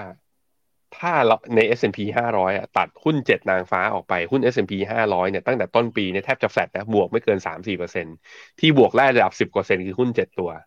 สองในเอ เจ็ดตัวนั้นน่ะในสองในเจ็ดคือเทสลากับ Netflix แล้วพอเทสลากับ Netflix ปรับฐานผมพาไปดูหุ้น Big Cap ตัวอื่น มันเริ่มมีอาการเหมือนกันบอกอเมซอนลบเกือบเกือบสี่เปอร์เซ็นถามว่างบออกกับเขาด้วยไหมเปล่า ไม่ได้ออกด้วย นู่นงบจะไปออกอีกทีคือวันพฤหัสหน้าวันที่ยี่สิบเจ็ดแล้วตลาดก็คาดการณ์ว่ากำไรจะดีกว่า แล้วก็ทั้งยอดขายและกำไรจะดีกว่าไตรมาสก่อนหน้านี้นะ แต่นักลงทุนเลือกที่จะปรับฐานแบบว่าเลือกที่จะเทขายออกมาก่อน Facebook งบออกกับเขาด้วยไหมเปล่า ไม่ได้ออก จะออกวันที่ยี่สิบหกก็คือวันพุธสัปดาห์หน้า แต่ราคาลงมาก่อนสี่เปอร์เซ็นเนี่ย ตลาดบางทีมันก็ทำให้เราเสียวๆไงคือสองในเจ็ดนางฟ้าล่วงมาแล้ว แล้วทำให้อีกเอนางฟ้าอีกห้าตัวล่วงลงมาด้วยตอนนี้เราก็งงๆอะงบมันยังไม่ออกแล้วมันล่วงลงมาทำไม นั่นแหละ นั่นแหละ นี่คือจุดตัดสินทามมิ่งคือเรียกจุดซื้อที่ดีที่สุดอาจจะเป็นจุดที่อันตรายที่สุดที่เราไม่แน่ใจ มันอาจจะเป็นอย่างนั้นก็ได้วันนั้น ใครมองหุ้นอเมริกาว่าหุ้นกลุ่มพวกนี้นะพวกบิ๊กเทคเนี่ยระยะยาวว่ายังดีอยู่เนี่ย ผมคิดว่าลงมารอบนี้ต้องหาโอกาสซื้อ ซึ่งพอจะมีเหตุผลอ้างได้ เพราะว่าเมื่อวานนี้จริง ๆ แล้ว ทุก ๆ วันพฤหัสเนี่ย เวลาประมาณสองทุ่มครึ่งอเมริกาจะประกาศตัวเลขตัวหนึ่งพี่ปับ๊บเรียกว่าอะไรนะ jobless claim ตัวเลขการยื่นขอสวัสดิการว่างงานรายสัปดาห์ ของสัปดาห์ที่แล้วเนี่ยออกมาอยู่ที่สองแสนสองหมื่นแปดพันตำแหน่ง ซึ่งสองแสนสองหมื่นแปดพันตำแหน่งเนี่ยเป็นจุดต่ำสุดในรอบประมาณสองเดือนที่ผ่านมา คือลงมาต่ำอีกแล้ว แล้วก็ต่ำกว่าที่นักวิเคราะห์คาดว่าจะออกมาสองแสนสี่มันแปลว่าตลาดแรงงานของอเมริกายังโอเคอยู่นะ ตลาดแรงงานยังโอเคอยู่ คนไม่ได้ตกงานคอนซัมชันยังดีอยู่ มันก็แปลว่า recession ไม่เกิดตลาดหุ้นพักฐานลงมาหุ้นพวกนี้ก็ได้ประโยชน์ถ้าคนยังไม่ตกงาน แต่ว่าอีกมุมหนึ่งก็คือ เพราะไอตัวสวัสดิการมากงานต่ำลงคนจ้างงานเยอะขึ้นอะมันเป็นจุดหรือเปล่าว่า ทำให้เฟดอะคิดเรื่องว่าเออไม่จำเป็นต้องลดดอกเบี้ยเร็ว นั้นเราก็ขึ้นแล้วก็ยังส่งสัญญาณในการสู้กับเงินเฟ้อต่อไป อันนี้ผมคิดว่าตลาดมัน balance ระหว่างข่าวดีกับข่าวร้ายสองปัจจัยหลัก ๆ อันนี้สำคัญอยู่ครับ ครับก็อีกเรื่องหนึ่งครับเป็นเรื่องที่น่าสนใจนะครับ ไปเจอบทวิเคราะห์ของบลูมเบิร์กมาครับเขาไปถามมหาเศรษฐีของโลก แล้วก็เป็นนักลงทุนที่ประสบความสำเร็จนะครับ มีอยู่ 3 ท่านครับ แต่ละท่านเนี่ยก็เรียกได้ว่าเป็นระดับ กูรูระดับตำนานระดับปรมาจารย์ของ Wall Street เลยนะฮะมี 3 ท่านนะครับเรียงจากซ้ายไปขวาเนี่ยมีใครบ้าง คนที่อยู่ซ้ายมือนะครับ ท่านแรกเนี่ยก็คือคุณ David Rubenstein นะครับก็เป็นผู้ก่อตั้งกองทุนนะครับที่มีชื่อเสียงอย่าง Carlyle Group ฮะแล้วก็เป็น trustee ของ Duke University ด้วยนะครับ อันนี้เป็นคนที่ดูแลบริหารจัดการสินทรัพย์ให้มหาวิทยาลัย แล้วก็สร้างผลตอบแทนได้เป็นร้อยเป็นพันเปอร์เซ็นต์เหมือนกันนะครับ คนซ้ายฮะส่วนคนกลางครับ คนกลางเนี่ยชื่อว่าคุณ Boaz Weinstein นะครับ อันนี้ก็เป็น Chief Investment Officer แล้วก็เออเป็นผู้ก่อตั้งนะครับกองทุนสำคัญครับเขาเป็นผู้บริหารของกองทุนอย่าง Saba Investment นะฮะแล้วก็ท่านที่3นะครับคนขวามือสุดเนี่ยก็คือคุณ Ida Liu ครับ อันนี้เป็นผู้จัดการกองทุนนะครับ อยู่ในฝั่งของ เอ่อ Citi ครับ คนนี้เนี่ยก็เป็นเอ่อชาวอเมริกันสัญชาติจีนนะครับเอ่อขออภัยฮะชาวจีนเชื้อสายอเมริชาวอเมริกันเชื้อสายจีนนะครับ ขอพูดถูกแล้วนะฮะครับ ก็เป็น global head of private banking ของ Citigroup ฮะเมื่อคืนนี้ 3 คนออกมาพูดถึงความเสี่ยงที่จะเกิดขึ้นกับเศรษฐกิจโลก แล้วก็ตลาดหุ้นโลกนะครับ ในช่วงปีข้างหน้าหรือว่าปี 2024 ครับเขาบอกว่ายังไงบ้าง มาดูกันทีละคนนะครับ มาดูท่านแรกก่อนครับ ท่านแรกนะครับ ออกมาพูดครับเขาบอกแบบนี้ครับเขาบอกว่าความเสี่ยงสำคัญในปีหน้าของเศรษฐกิจเนี่ยคุณโบอาสก็บอกว่าจะเป็นเรื่องของความไม่แน่นอนนะครับที่นโยบายการเงินตอนนี้เนี่ยกำลังจะเปลี่ยนข้างครับจากสถานการณ์นะครับเศรษฐกิจโลก มีความเสี่ยงที่จะเข้าสู่ภาวะถดถอย แต่สิ่งที่เฟดกำลังทำตอนนี้เนี่ยก็คือพยายามจะดึงสภาพคล่องกลับด้วยนโยบาย QT นะครับถ้าหากว่าเกิดเศรษฐกิจถดถอยจริง เฟดจะตกที่นั่งลำบากครับจะไม่สามารถเปลี่ยนนโยบายอย่างทันท่วงที เข้าไปอัดฉีดเข้าไปกระตุ้นเศรษฐกิจได้ ตอนนี้นะครับยังไม่มีใครรู้ครับว่านโยบายที่มีการผันแปรมีการเปลี่ยนแปลงอย่างรวดเร็วแบบนี้เนี่ยจะส่งผลทำให้เกิดเศรษฐกิจชะลอตัวเมื่อไหร่ แต่ที่แน่ ๆ คือความเสี่ยงตอนนี้เริ่มมองเห็นแล้วนะครับในฝั่งของ private credit ครับเขาบอกตอนนี้เนี่ยตลาดเริ่มได้รับผลกระทบนะครับจากอัตราดอกเบี้ยที่ปรับตัวเพิ่มสูงขึ้นมา แล้วก็มีความเสี่ยงที่การจะ default ของลูกหนี้นะครับก็มีเพิ่มขึ้นด้วยครับ นอกจากนี้นะครับความสามารถของเฟดเองเนี่ยก็ถูกจำกัดลงนะครับด้วยนโยบายการเงินที่ต้องปรับตัวให้เท่าทันกับอัตราเงินเฟอ้อที่เปลี่ยนแปลงไป แล้วก็พฤติกรรมของนักลงทุนรายย่อยนะครับ ตอนนี้เราก็จะเห็นว่านักทุนรายย่อยเนี่ยก็เริ่มเข้ามามีบทบาทสำคัญในตลาดโลกการลงทุนมากขึ้น เวลาที่ตลาดเกิดความกังวล เกิดการ panic เนี่ยก็เห็นแรง sell off เห็นแรงขายที่ทำให้ตลาดมีความผันผวนมากนะครับ เพราะฉะนั้นเรื่องของนโยบายการเงิน เรื่องของความเสี่ยงเศรษฐกิจถดถอย เรื่องของพฤติกรรมของตลาดเองในปีหน้าจะกลายเป็นความท้าทายในมุมมองของคุณ Boaz ครับ มาดูอีกท่านหนึ่งครับ คุณ David Rubenstein นะครับออกมาเตือนครับ อันนี้ผมว่าภาพที่เขาพูดเนี่ยอาจจะสะท้อนบางแง่มุมในสังคมไทยด้วยนะครับ เขาบอกว่าความกังวลที่เขากังวลมากที่สุดในปีหน้าคือ สถานการณ์ความเหลื่อมล้าที่มันจะแย่ลงฮะความเหลื่อมล้ำนำไปสู่ปัญหาการเมืองแล้วก็นำไปสู่ปัญหาเศรษฐกิจนะครับเขาวิเคราะห์แบบนี้ครับเขาบอกว่าในอนาคตเนี่ยต่อไป ความเหลื่อมล้ำมันจะยิ่งถ่างออกมามากขึ้น โดยพ้องยิ่งปัญหานะครับ คนรวยกับคนจน คนที่มีอายุมากกว่ากับคนที่มีอายุน้อยกว่า จะมีความมั่งคั่งหรือมีเวลส์ห่างกันฮะเพราะว่าคนที่มีอายุมากกว่ามีเวลส์มากกว่าแต่ปัญหาเศรษฐกิจในปัจจุบันเนี่ยทำให้คนอายุน้อยไม่สามารถสะสมความมั่งคั่ง ได้ง่ายดายเหมือนในอดีตนะครับ พอเกิดความเหลื่อมล้ำก็จะนำไปสู่ความขัดแย้งทางการเมืองครับ ความขัดแย้งทางการเมืองที่มีสาเหตุมาจากความเหลื่อมล้ำเนี่ยนะครับก็จะนำไปสู่การกระทบกระทั่งนำไปสู่ความขัดแย้งนำไปสู่ความไม่สงบทางการเมือง ตอนนี้ในหลายประเทศนะครับไม่ว่าจะเป็นสหรัฐนะครับ หรือแม้แต่ตัวอย่างอย่างประเทศไทยเองเนี่ยคือเขาไม่ได้พูดถึงชื่อประเทศไทย แต่ผมฟังแล้วผมก็เห็นภาพของประเทศไทยอยู่ในความคิดของเขาด้วยเช่นกันนะเขาบอกว่าสถานการณ์ตอนนี้เนี่ยเศรษฐกิจถดถอยนะครับ เกิดปัญหาเงินเฟ้อนโยบายการเงินมีความเปลี่ยนแปลงอย่างรวดเร็ว และโดยพ้องยิ่งยิ่งเงินเฟ้อสูง เงินเฟ้อที่สูงเนี่ยส่งผลกระทบต่อคนที่ยากจนมากกว่าคนรวยครับ เพราะเงินเฟ้อที่สูงเนี่ยมันไปกระทบกับสินค้าพื้นฐาน อาหารที่อยู่อาศัยนะครับ เพราะฉะนั้นเนี่ยยิ่งเงินเฟ้อสูงเท่าไหร่ คนที่ยากจนยิ่งลำบากมากขึ้นเท่านั้น แล้วพอคนรวยคนจนมีความเหลื่อมล้ำคนอายุมากกับคนอายุน้อยมีความเห็นไม่ตรงรอยกันนำไปสู่ความขัดแย้งทางการเมืองนำไปสู่การประท้วงนะครับทำให้การเมืองเนี่ย มีอุปสรรคติดขัดนะครับ ไม่สามารถผลักดันนโยบายเศรษฐกิจได้อย่างราบรื่น ทีนี้แหละฮะพอมีการประท้วงการเมืองไม่ราบรื่น เวลาเกิดปัญหาเศรษฐกิจนะครับนโยบายเศรษฐกิจที่จะเข้ามาแก้ไขปัญหา ก็จะไม่สามารถผลักดันไปได้ แล้วเรื่องนี้นะครับก็จะยิ่งกลายเป็นตัวที่กระตุ้นให้เกิดความเหลื่อมล้ำมากขึ้นไปอีกนะครับอันนี้เป็นมุมมองของคุณเดวิดรูเบนสไตน์ครับมาดูกับมุมมองของอีกท่านหนึ่งนะครับ คุณไอด้าหลิวครับท่านที่ออกมาเตือนในมุมมองของ geopolitics นะครับหรือว่าความขัดแย้งทางภูมิทัศศาสตร์ครับ เขาบอกว่าตอนนี้เนี่ยความขัดแย้งระหว่างสหรัฐกับจีนนะครับจะทวีความรุนแรงมากขึ้นเรื่อยๆ แล้วก็จะส่งผลกระทบต่อห่วงโซ่ประทานของโลก ตัวอย่างที่ชัดเจนเห็นได้จาก Taiwan Semiconductor ครับที่พอจีนกับสหรัฐทะเลาะกันแล้วเนี่ยก็ส่งผลกระทบไปยังบริษัทผู้ผลิต supply ออกไปยังตลาดโลกด้วยนะครับ Taiwan Semiconductor ก็ได้รับผลกระทบนะครับจากการออออกมาทำสงครามเศรษฐกิจสงครามเทคโนโลยีระหว่างจีนกับสหรัฐกันนะฮะตอนนี้เนี่ยก็มีโอกาสที่ความขัดแย้งระหว่างสหรัฐกับจีนจะเพิ่มมากขึ้นไปอีก สิ่งที่เกิดขึ้นคือประเทศที่เป็น emerging market นะครับไม่ว่าจะเป็นเม็กซิโก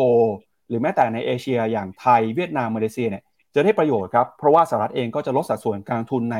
จีนนะครับแล้วก็หันไปลงทุนในประเทศ emerging market เหล่านี้มากขึ้น แต่ใดก็ตามนะครับปัญหาความขัดแย้งนี้เนี่ยก็จะลุกลามบานปลายครับเพราะว่าจีนคือเบอร์ 2สหรัฐคือเบอร์1นะครับจีนกับสหรัฐเองจะมีการแข่งขันกันหน้าเทคโนโลยี ไม่ว่าจะเป็น AI VR robotics clean energy นะครับที่จะส่งผลต่อการ ปรับ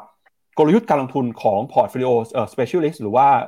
fund manager นะครับทำให้การกระจายความเสี่ยงเนี่ยต้องวิเคราะห์ถึง risk ให้มากขึ้น แล้วก็มีการกระจายสินทรัพย์ที่เหมาะสมนะครับ เพื่อไม่ให้ความขัดแย้งครั้งนี้ลุกลามไปสู่ผลกระทบของพอร์ตการลงทุนในที่สุด เป็นสามมุมมองสามความคิดเห็นนะครับของนักทุนระดับโลกที่พูดแล้วเราก็ต้องลองเอามาฟังดูนะครับ อืมผมคิดว่าสองสองอย่างเนี่ยสำคัญคือเรื่องความเหลื่อมล้ำ ความเหลื่อมล้ำเนี่ยมันทำมาซึ่งการลุกฮือของชนชั้นกลางหรือชนชั้นล่างเนี่ยที่ต้องการการเปลี่ยนแปลงในหลาย ๆ ครั้งนะคือเราศึกษาประวัติศาสตร์กันมาเนี่ยอ่านเรื่องเซเปียนส์อ่านเรื่องตอนสงครามไอหลังสงครามโลกครั้งที่สองการเปลี่ยนแปลงการปกครองของในหลาย ๆ ที่ มันก็มีเรื่องความเหลื่อมล้ำของไอประชากรภายในประเทศนั่นแหละ ถ้าจัดการไม่ดีกับอีกเรื่องหนึ่งคือเรื่อง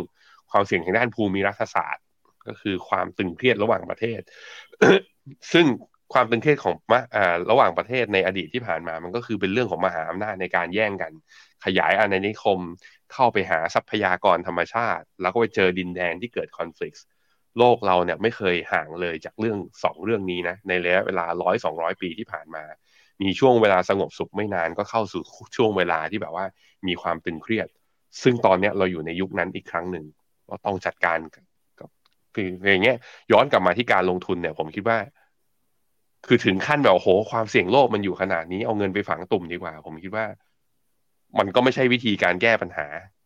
วิธีการแก้ปัญหาที่ดีก็คือว่าก็ต้องจัดสรรเงินลงทุน เพื่อที่จะแบบว่าเป็น managing risk ก็คือเป็นความเสี่ยงที่เราสามารถบริหารจัดการได้ ไม่ทุ่มสินทรัพย์ใดสินทรัพย์หนึ่งมากเกินไป เวลาลงทุนไม่ทุ่มสุดตัว เวลาออกหรือว่าเวลาการ take profit ก็ต้องอ่าก็ต้องมีการเลือกจับจังหวะในการ timing การลงทุนในสินทรัพย์ก็ต้องกระจายหลากหลายประเภท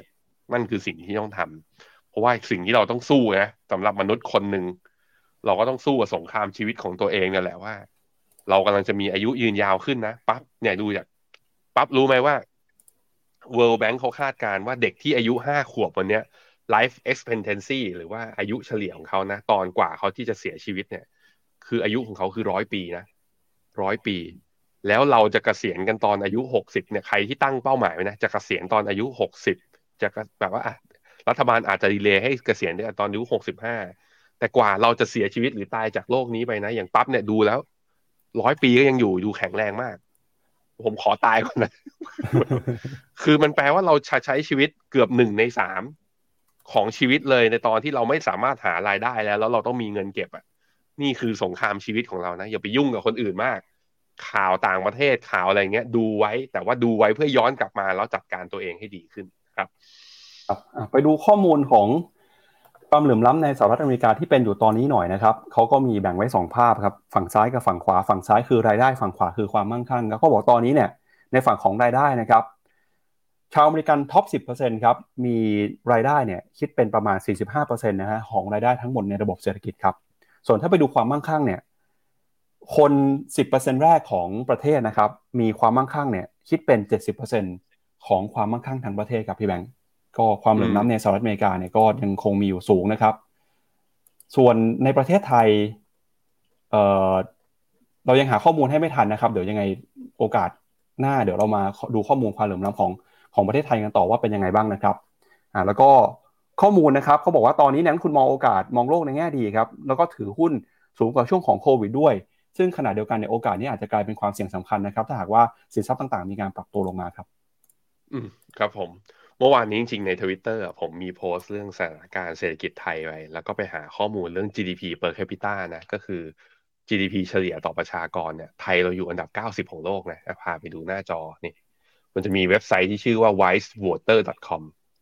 ไทยเราอยู่ที่7,000ดอลลาร์7,000ดอลลาร์ต่อปี เอ้ยเจ็ดพันคูณสามสิบห้าก็เท่ากับปีละสองสองแสนสี่หมื่นห้าพันหารสิบสองก็เท่ากับประมาณเดือนละสองหมื่นสี่มองเนี่ยคือถ้ามองอย่างโลกสวยนะ ก็คือใครที่ตอนเนี้ยได้อินคัมเดือนละเกินสองหมื่นนะแสดงว่าคุณมากกว่าค่าเฉลี่ยของประชากร แต่เอาจริง ๆ ก็คือ ผมคิดว่า คือมันอาจจะมาจากคนกลุ่มบนที่ได้รายได้เยอะมากๆไงคือถ้าไปดูค่ามีเนียนจะอาจจะอีกแบบหนึ่งอีกมุมหนึ่งก็คือใครถูกทิ้งไว้หรือเปล่าอะดูนะ มาเลเซียเนี่ยตอนนี้ GDP เปิดแคปิตาหนึ่งหมื่นหนึ่งพันนะ อยู่อันดับเจ็ดสิบเอ็ดของโลกมีไปอย่างใครดูจีนนี่ผมจำได้ตอนก่อนซับพามอะ ผมตอนผมเรียนหนังสือ ไอเรียนเศรษฐศาสตร์มา เราก็อ่านหนังสือเขาบอกว่าโหจีนเนี่ยตอนนั้นค่าแรงขั้นต่ำยังต่ำกว่าเราเยอะๆเลย ตอนนี้ GDP เปิดแคปิตานะ อยู่ที่หนึ่งหมื่นสองพันห้าร้อยเหรียญอยู่อันดับหกสิบหกของโลก ตอนนี้ถ้ามองในแง่ดีหน่อยก็คือ เรายังชนะเมียนมานะ เมียนมาเขาหนึ่งหมื่นสองพันไอหนึ่งพันสองร้อยเหรียญต่อปี ลาวสองพันห้าอะเราชนะ เวียดนามอะเราก็ยังชนะอยู่ ตอนนี้เวียดนามอยู่ที่ประมาณสามพันเจ็ดแต่ถ้าเราอยู่แบบเนี้ย เราจะโดนคนอื่นแซงด้วยเปล่าครับ ไปดูข้อมูลความเหลื่อมล้ำของไทยหน่อยนะครับมาเพิ่งมาเมื่อสักครู่นี้ฮะไปดูในฝั่งของรายได้ก่อนครับพี่แบงค์มีอยู่สองเส้นนะครับ เส้นสีแดงเนี่ยคือรายได้ของคนรวย 10 อันดับแรกของประเทศฮะแล้วก็เส้นสีน้ำเงินคือ รายได้ของคนที่มีความร่ำรวย 50%หลังลงมานะครับ ซึ่งก็เป็นคนส่วนใหญ่ของประเทศนะครับ ปรากฏว่าปัจจุบันเนี่ยปี 2021ฮะข้อมูลของ World Inequality Database เขาบอกว่า คนรวย 10%ของประเทศไทยนะครับ มีรายได้เนี่ยคิดเป็นสัดส่วน 56%ของทั้งประเทศ ส่วนคนที่ยากจนนะครับ 50%หลังของประเทศ มีรายได้คิดเป็น 9.7%ของประเทศ อันนี้พิจารณาจากฝั่งรายได้ครับ มาดูจากฝั่งของ wealth หรือว่าความมั่งคั่งบ้างครับ top 10%กับ bottom 50%เป็นยังไงบ้าง ปัจจุบันนี้นะครับ คนรวยสิบอันดับแรกของประเทศครับ เออไม่ใช่สิบอันดับ 10%แรกของประเทศนะครับ มีความมั่งคั่งอยู่ที่ 74.2%ของทั้งประเทศไทย ขณะที่คนที่มีรายได้น้อยลงมานะครับคิดเป็น 50%หลังของประเทศเนี่ยมีรายได้มีความมั่งคั่งเวลส์นะครับอยู่ที่ 9.7%ของทั้งประเทศครับ ก็เห็นความเหลื่อมล้ำที่ถ้าเปรียบเทียบเนี่ยก็ถือว่าตัวเลขก็ในประเทศไทยก็ถือว่าไม่ได้ไม่ได้เป็นตัวเลขที่ดีนะครับ ความเหลื่อมล้ำก็ยังคงอยู่สูงอยู่นะครับ เมื่อพิจารณาจากทั้งฝั่งของรายได้แล้วก็ความมั่งคั่งนะครับพี่แบงค์ อืม เห็นอย่างนี้แล้วมันเหมือนกับชัดเจนว่าคนส่วนใหญ่กำลังสู้อยู่กับอะไรอะ ผมไม่บอกมากกว่านี้แล้วกัน มันดูเป็นอย่างนั้น มันดูเป็นอย่างนั้น แล้วก็มันเป็นสิ่งที่ต้องแก้ไข เพราะว่าเรื่องเวลแกรเนี่ยเลเดริโอก็พูดเรื่องนี้เห็นไหมนักเศรษฐศาสตร์สามคนเมื่อกี้ก็เห็นพูดเรื่องนี้ว่า เมื่อมันเกิดคอนฟ lict ในประเทศที่เป็นระบอบประชาธิปไตยนะ ความเห็นเป็นของคนส่วนมากเนี่ยคือ ประชาชนมีสิทธิ์มีเสียงในการออกเสียงเนี่ย เมื่อเขาไม่ได้ประโยชน์จากระบบเศรษฐกิจมันเติบโตขึ้นมาเขาก็ต้องการการเปลี่ยนแปลง นั่นแหละคือภาพที่เห็นนะฮะครับ ไปดูต่อเรื่องของเศรษฐกิจจีนหน่อยครับสถานการณ์ล่าสุดของเศรษฐกิจจีนตอนนี้ดูเหมือนว่าทางฝั่งของนักทุนหรือว่านักธุรกิจนะครับอาจจะไม่ได้ปลื้มไม่ได้พอใจกับนโยบายที่รัฐบาลจีนกระตุ้นเศรษฐกิจในตอนนี้สักเท่าไหร่นักนะครับ จะเห็นได้จากตอนนี้เนี่ยเริ่มมีนักธุรกิจออกมาส่งเสียงแล้วนะครับ โดยในฝั่งของนักธุรกิจนะครับก็อยากจะเห็นนะครับรัฐบาลเนี่ยออกแผนความเชื่อมั่น ฟื้นฟูการลงทุนการบริโภคในประเทศให้เพิ่มมากขึ้น ตัวเลขเศรษฐกิจของจีนหลายเดือนที่ผ่านมานะครับไม่สามารถเติบโตได้แม้ว่าจะมีการเปิดประเทศแล้ว โดยเศรษฐกิจไตรมาสที่ 2 ขยายตัวเพียง 6.3%นะครับต่ำกว่าคาด ตัวเลขที่ออกมาย่ำแย่ก็ทำให้เกิดความกังวลในหลายภาคส่วนนะครับ โดยก่อนหน้านี้รัฐบาลจีนได้มีการออกมาตรการกระตุ้นมาแล้วนะครับไม่ว่าจะเป็นการลดดอกเบี้ย การผ่อนปลนเงื่อนไขการเข้าถึงสินเชื่อ แต่นักธุรกิจเนี่ยก็ยังคงบอกว่าไม่เพียงพอนะครับโดยอยากจะเห็นรัฐบาลจีนครับเข้ามาใช้มาตรการกระตุ้นเศรษฐกิจเพิ่มเติมมากขึ้นกว่านี้นะครับ โดยมุมมองของในฝั่งของ a t t a Capital นะครับก็บอกรัฐบาลที่ออกมาตรการล่าสุดเนี่ยส่วนใหญ่จะเป็นกรอบการทำงานหลักมากกว่า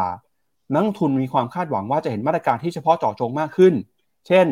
การผ่อนคลายนโยบายด้านอสังหาริมทรัพย์ และการใช้จ่ายในภาคการคลังมากขึ้น แล้วก็บอกด้วยนะครับว่าหากสัญญาล่าสุดของรัฐบาล สามารถ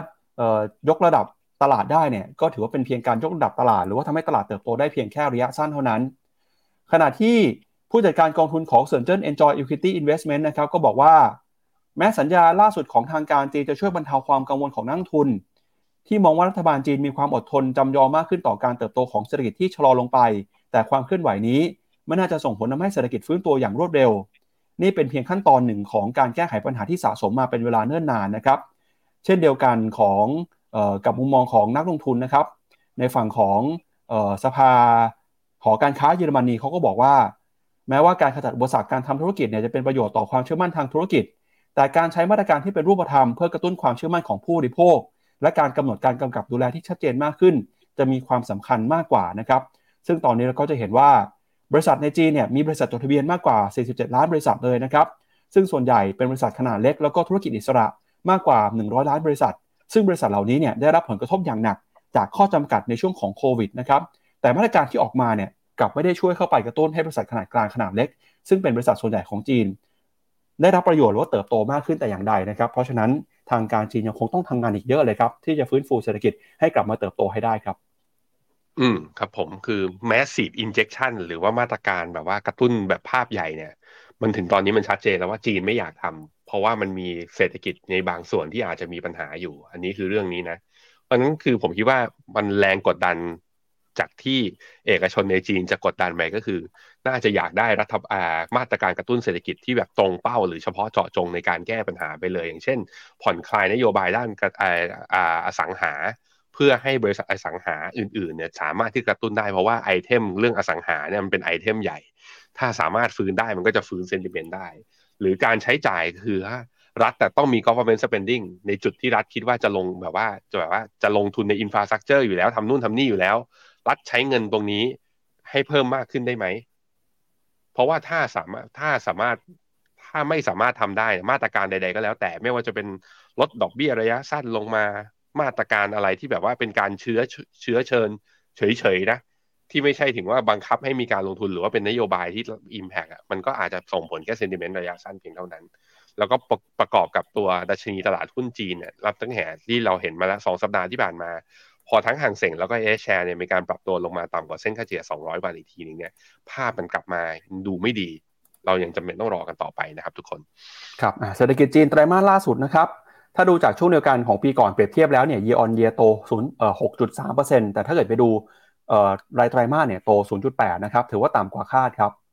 แล้วก็ที่น่าสนใจก็คือตอนนี้นะครับชาวจีนเองก็มีความมั่นใจน้อยลงรายได้นะครับ ก็ลดน้อยลงไปด้วย แล้วก็ ความมั่นใจในการจับจ่ายให้สอยก็ได้รับผลกระทบด้วยครับ นอกจากนี้นะครับ ในฝั่งของภาคธุรกิจเองเนี่ยเขาบอกตอนนี้ยังคงรอมาตรการจากรัฐบาลนะครับ เข้ามากระตุ้นบริษัทขนาดกลางขนาดเล็กนะครับให้เข้ามาเติบโตได้มากขึ้นด้วยฮะแล้วก็มีอีกหนึ่งเรื่องที่น่าสนใจนะครับ อันนี้เป็นประเด็นถัดไปแล้วฮะก็คือเรื่องของติวเตอร์ครับพี่แบงค์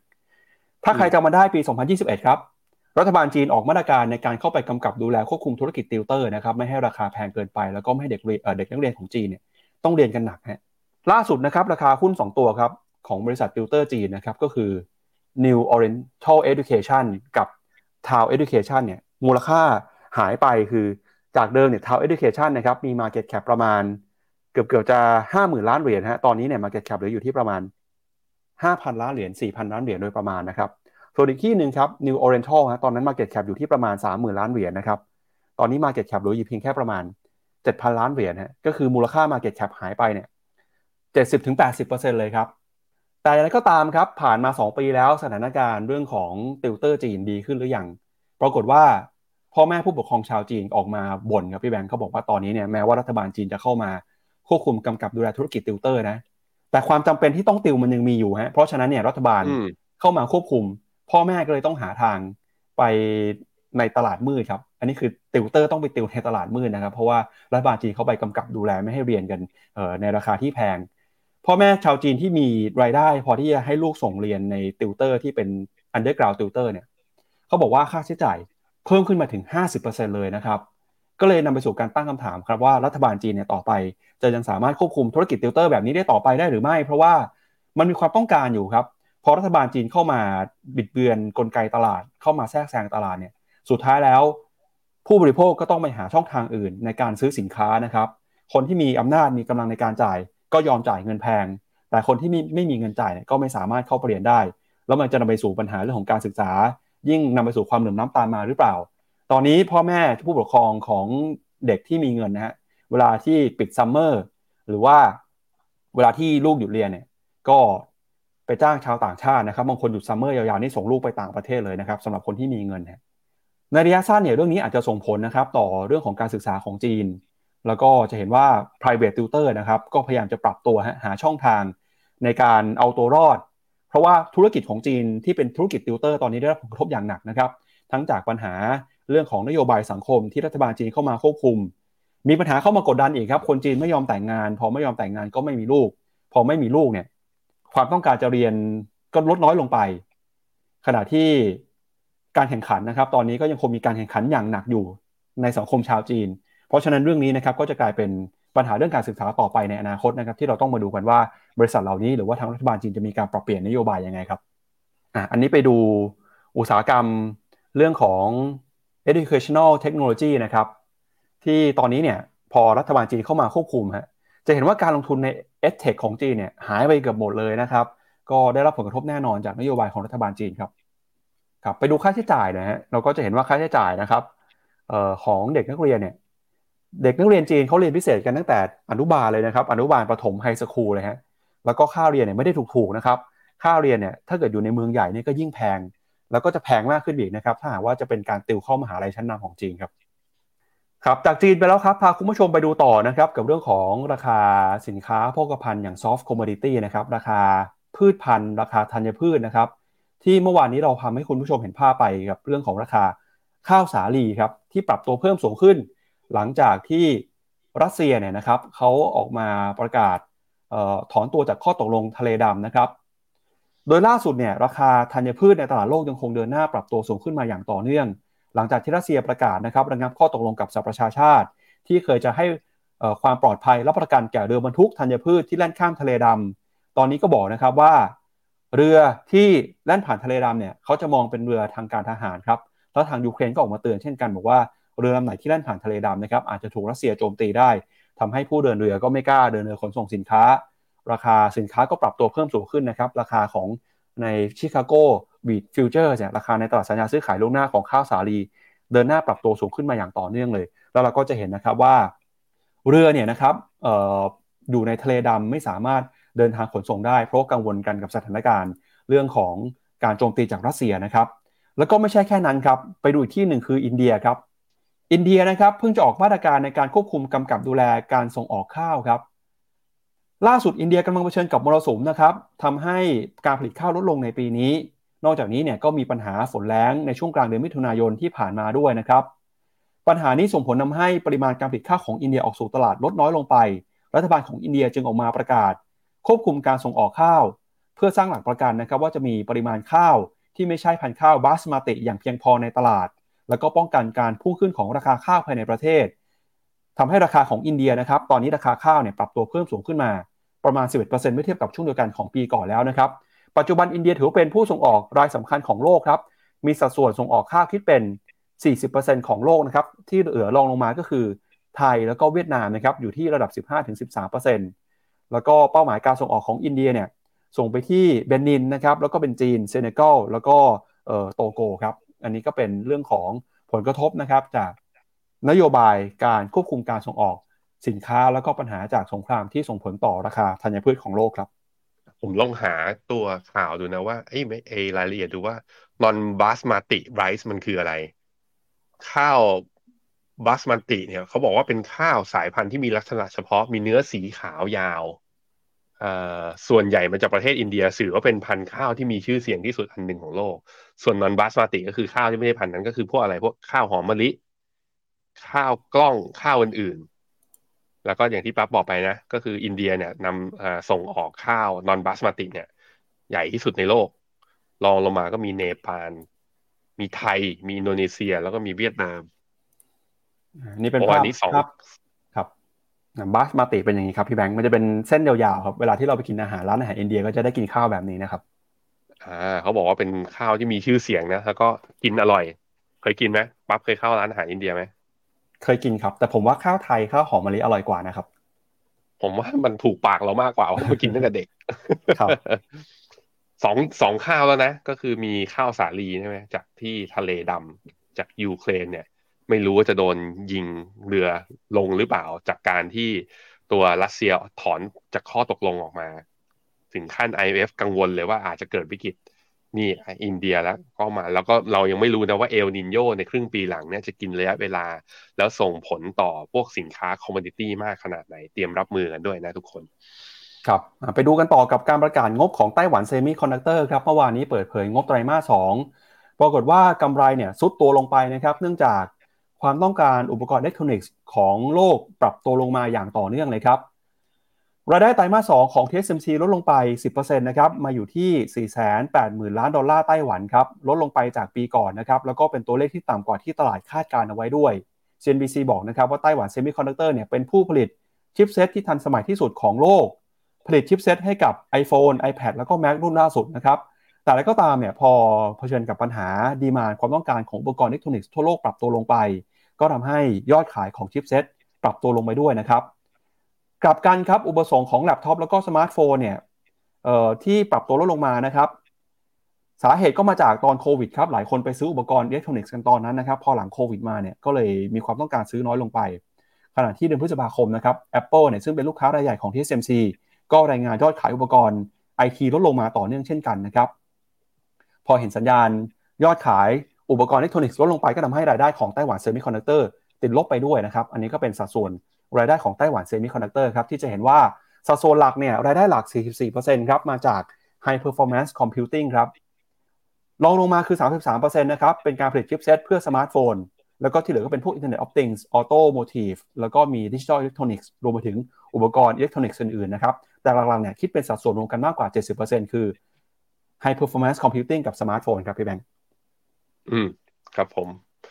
ไปดูตัวราคาหุ้นของ TSMC นะครับ เมื่อวานนี้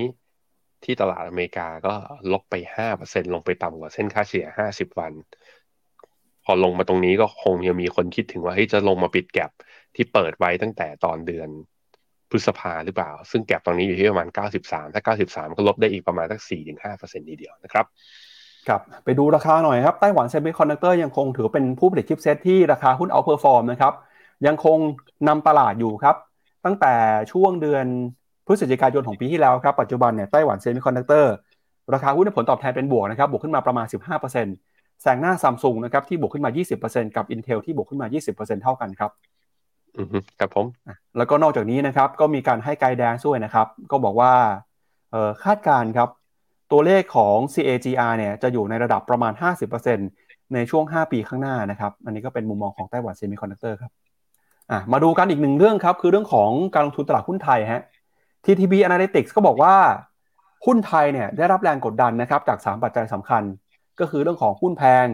เศรษฐกิจเปราะบาง แล้วก็เสถียรภาพทางการเมืองนะครับทำให้ปัจจุบันเซ็นดินเด็กซื้อขายกันอยู่ในระดับที่ต่ำที่สุดในรอบประมาณ 2 ปีครับ ก็เดี๋ยวก่อนไปดูกันอย่างละเอียดนะครับ ว่าเขาพูดว่าอะไรบ้าง เดี๋ยวชวนที่แบงค์อ่านคอมเมนต์คุณผู้ชมกันก่อนครับสวัสดีทุกคนนะครับ